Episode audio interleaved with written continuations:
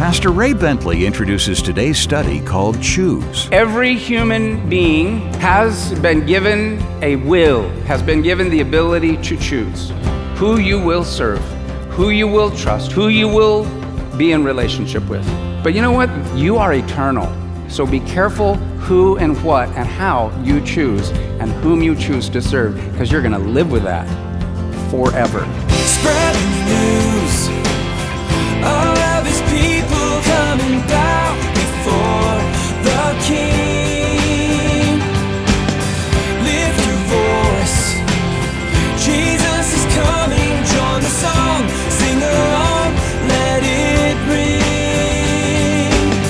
Welcome to Maranatha Radio with Pastor Ray Bentley. Maranatha, bringing the message of Christ's soon return, the whole gospel to the whole world. One trip down the supermarket aisle reinforces the fact that we're faced with truckloads of choices each day. Some foods we eat can make us strong, others, eh, not so much. Today, we'll take a look at life's choices from the spiritual perspective. And Pastor Ray helps us to choose wisely. Let's open our Bibles to the book of Joshua, chapter 24. So I've got five life lessons we're going to pull out of the text here. Here's the first one the chosenness of Israel. That's how we begin verses 1 through 4. The chosenness of Israel and us. I'm going to tie it into us as believers today. So, verse 1, chapter 24. Then Joshua gathered all the tribes of Israel to Shechem. And at Shechem, he called for the elders of Israel, the heads, judges, officers. They presented themselves before God. And Joshua said to all the people, Thus says the Lord God of Israel, Your fathers, including Terah, the father of Abraham and the father of Nahor, dwelt on the other side of the river in old times, and they served other gods. And then I took your father Abraham from the other side of the river, led him throughout all the land of Canaan, and multiplied his descendants, and gave him Isaac. To Isaac I gave Jacob and Esau. To Esau I gave the mountains of Seir to possess. But Jacob and his children went down to Egypt. So, as he gathers all of these uh, leaders here, and he, he, he talks about their heritage and their history, Shechem is the perfect location for the farewell address by Israel's great leader Joshua. Why? Well, first of all, it was at Shechem that God promised to Abraham and his descendants that they would inherit this land.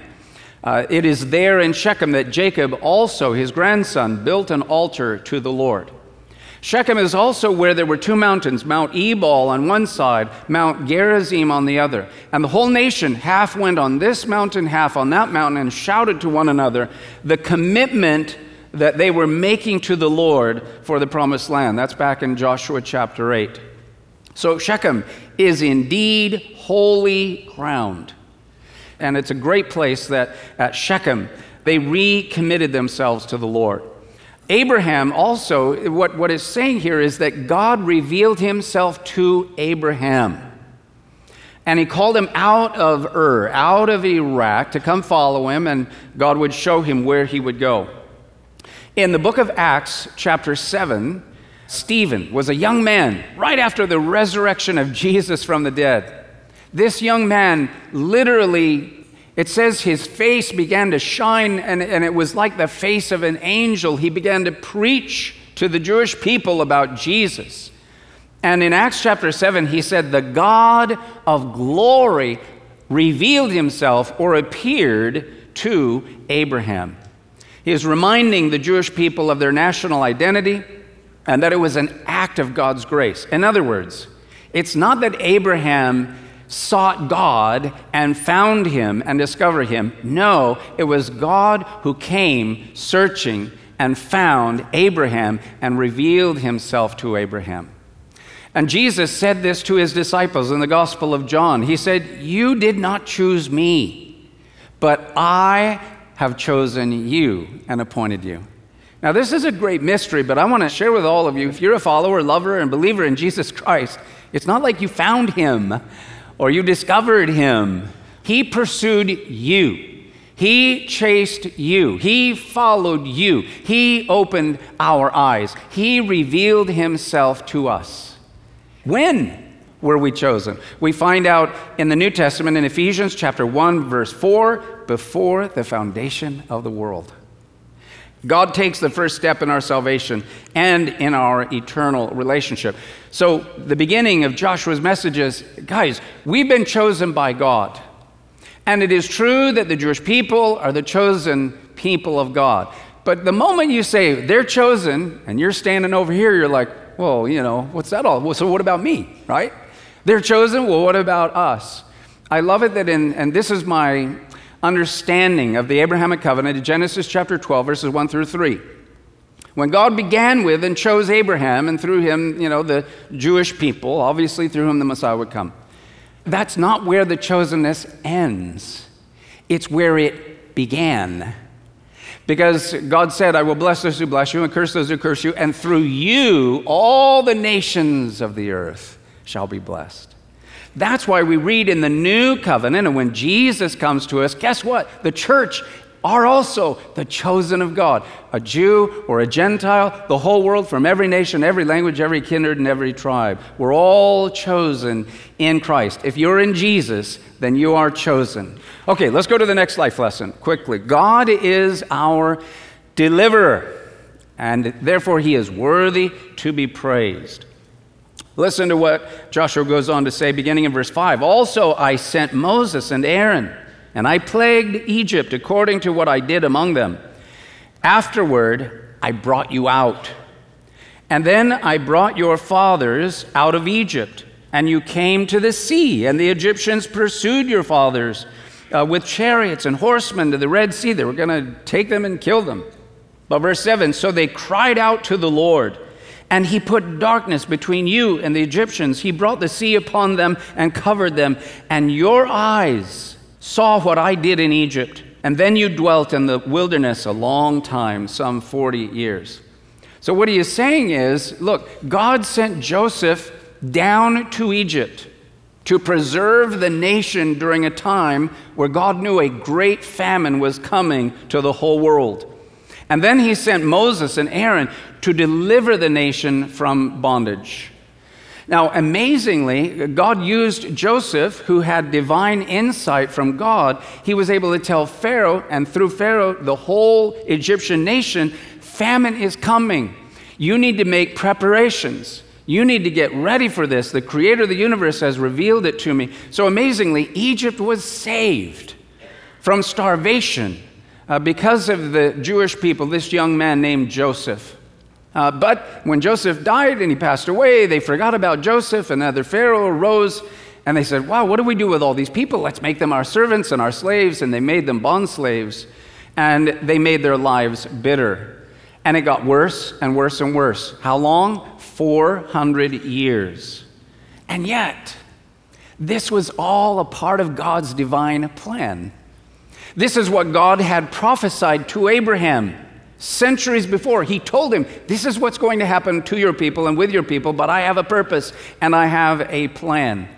Because when God delivered them from that bondage and slavery, He opened the eyes of many Egyptians so that there was a vast multitude that went with them. And I tell you this why? Because God loves the people of Egypt. Isaiah prophesies that in the last days, God calls Egypt my people. God loved all the people of that entire region. But He did judge their false gods, and He set up their gods like idols and knocked them down through the 10 plagues, through signs and wonders. And God then instructed his people after he delivered them, and, and now they're free for the first time in 400 years. He said, Now, every year on the same date, you shall have a meal with your family and with your children, and we'll call it Passover. And that's the whole story, you know, when the firstborn of every family up to Pharaoh would, would die unless they had blood of a lamb spotless on the doorposts and lintel beams. That was the gospel. That was, that was all a prelude to the Lamb, Jesus, whose blood sprinkled on the door of our hearts, and judgment passes over us, and we are saved. So, that is just wonderful. Let's go on to the next life lesson found in verses 8 through 10. I love this one. Whom God determines to bless, no one can curse. It says in verse 8, And I, I brought you into the land of the Amorites, who dwelt on the other side of the Jordan, they fought with you. But I gave them into your hand that you might possess their land, and I destroyed them from before you. Then Balak, the son of Zippor, the king of Moab, arose, and he also went to make war against Israel, and sent and called Balaam, the son of Beor, to curse you. But listen to what the Lord says I would not listen to Balaam. Therefore, he continued to bless you. So I delivered you out of his hand. Now, the enemies of Israel, you know, they literally, Egypt was the superpower of that time. And they got knocked flat, not by the Hebrew army, but by the living God. So then they're knocking down this tribe, and they're knocking down that people. And finally, the inhabitants and the enemies of Israel realize something's supernatural going on here because they're not really that sophisticated. They don't have the kind of arms that we have. They keep winning. It's in the realm of the supernatural. The only way we will be able to defeat them is to get supernatural help to bring Israel down. So they sought out a seer, a mystic, a medium from ancient times, a very interesting character named Balaam. But when Balaam opened his mouth and began trying to curse Israel, God turned his tongue and he ended up blessing them even more. They're going to be bigger. They're going to grow. They're going to multiply. They're going to be awesome. They're going to stop, stop. Hey, we paid you money. He goes, I know, I'm sorry, but I try. And then God just takes my mouth and I can't do anything but just bless them even bigger than they already are. And that's what God did. Pastor Ray Bentley will have more of today's study in just a moment. At Maranatha Radio, we receive so many cards, emails, and social media messages expressing appreciation for Pastor Ray's teaching. Pastor Ray was a very kind and friendly pastor. He will be greatly missed. He, of course, is enjoying the full essence of God's glory. We will see him again someday. Heavenly Father, please bless his wife, family, and church members. In the mighty name of Jesus Christ. Amen.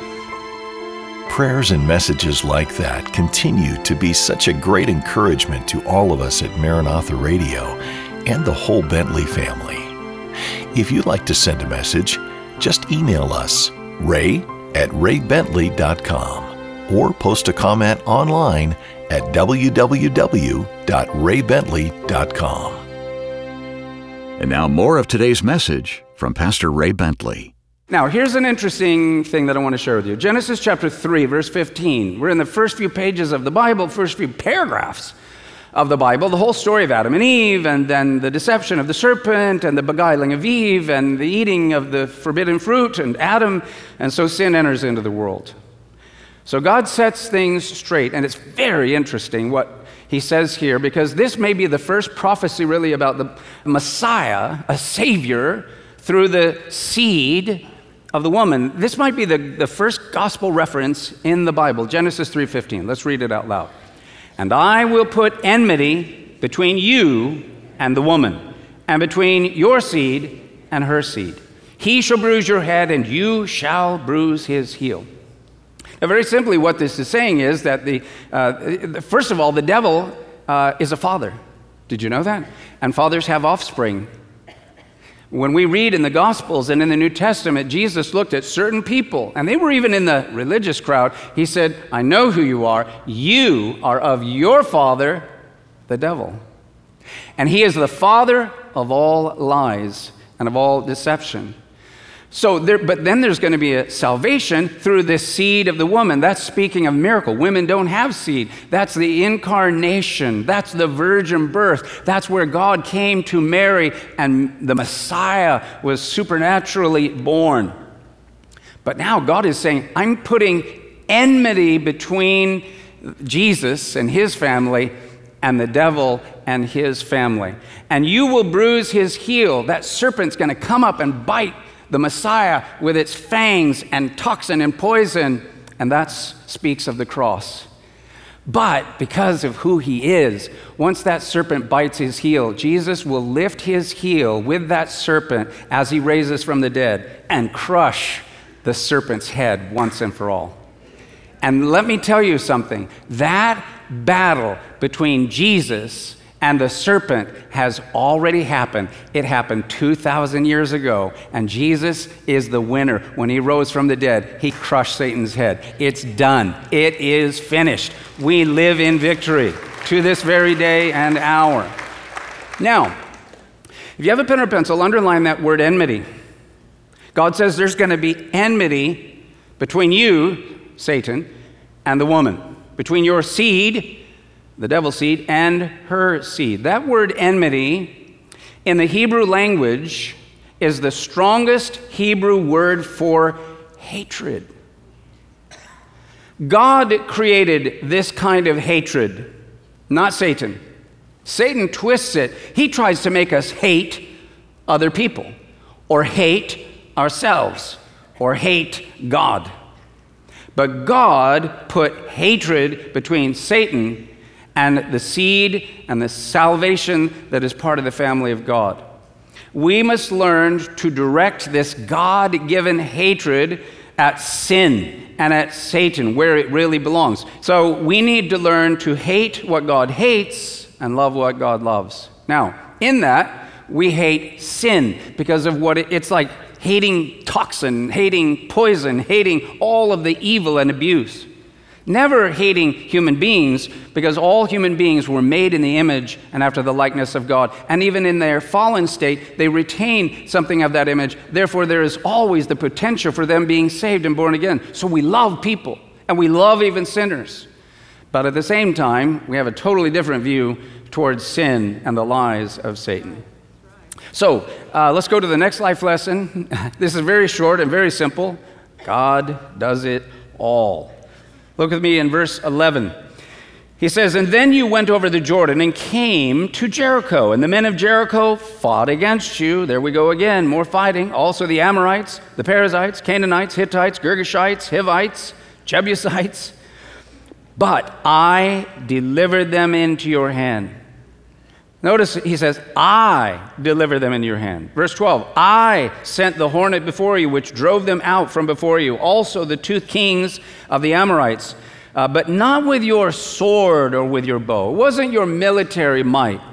And again, how did it happen? How did they win? Verse 13, I have given you a land for which you did not labor, and cities which you did not build, and you dwell in them, and you eat of the vineyards and the olive groves which you did not plant. God is saying, I did everything. God is reminding the people that they had not worked for this land. They didn't build the houses. They didn't plant the vineyards. Everything they had, they owed to God. God had done it all. And may I also say, God even loved, even though He judged the Canaanites, God loved them. What had happened is they had devolved and become literally infested with demonic attitudes, thinking, traditions, and rituals.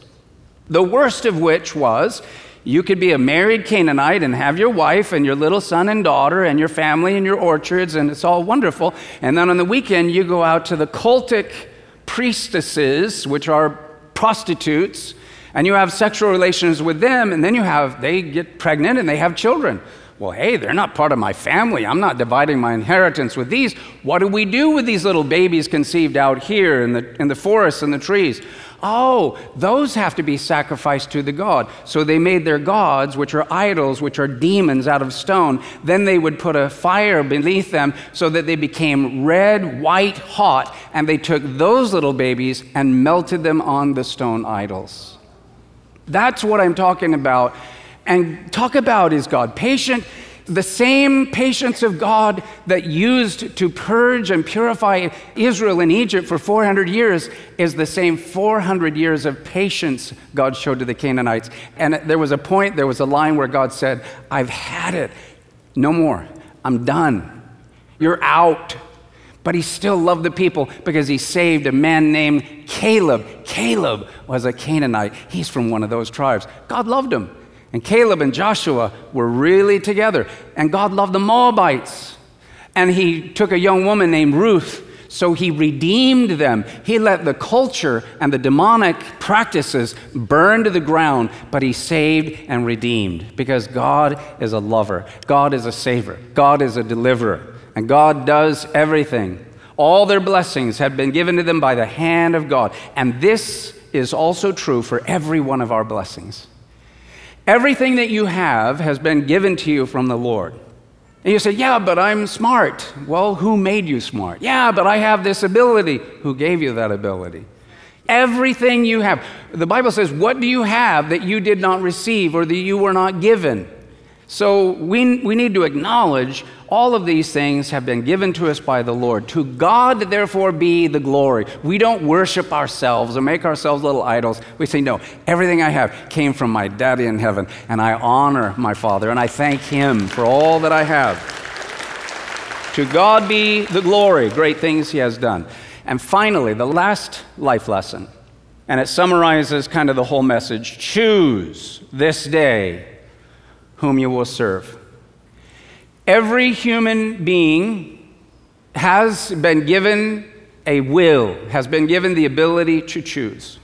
All of you, you, you get to choose who you will serve, who you will trust, who you will be in relationship with.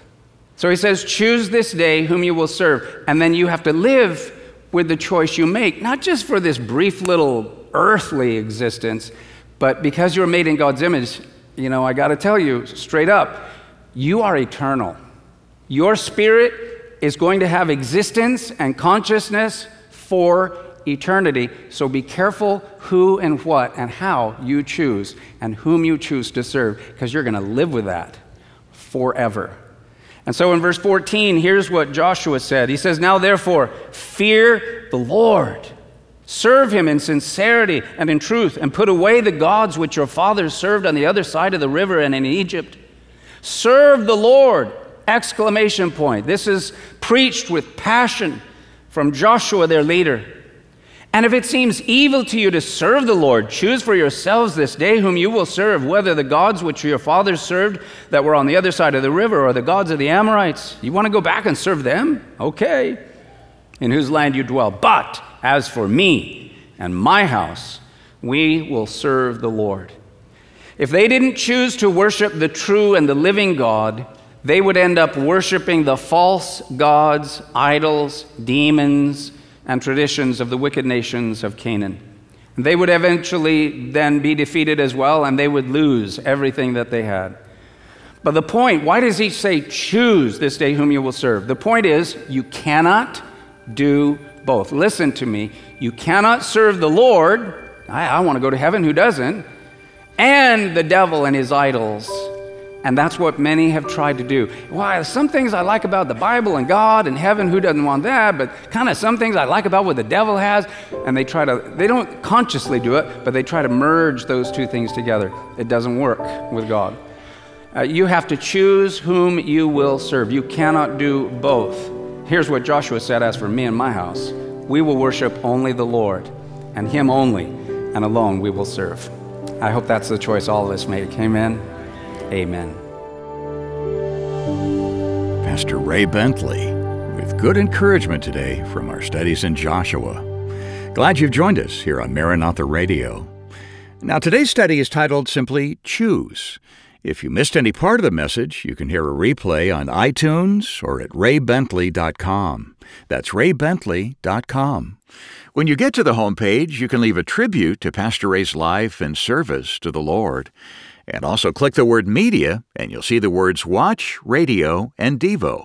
Three engaging ways you can enjoy Pastor Ray's insights via video, audio recording, or daily devotions. In fact, at the very bottom of the page, you can link to Pastor Ray's Facebook page, his podcast, his YouTube channel, and Twitter feed. And you'll find Pastor Ray's books there as well. His final book is The Days of Noah, a prophetic fiction novel, part of the Elijah Chronicles series. And raybentley.com is always where you'll find the best deals on Pastor Ray's resources. You can also donate securely right there on the site. Your investments help bring the whole gospel to the whole world. Our mailing address is Maranatha Radio, 10752 Coastwood Road, San Diego, California, 92127. Well, next time, join Pastor Ray for more from our studies in the book of Joshua. More from God's Word next time on Maranatha Radio. Maranatha, bringing the message of Christ's soon return, the whole gospel to the whole world.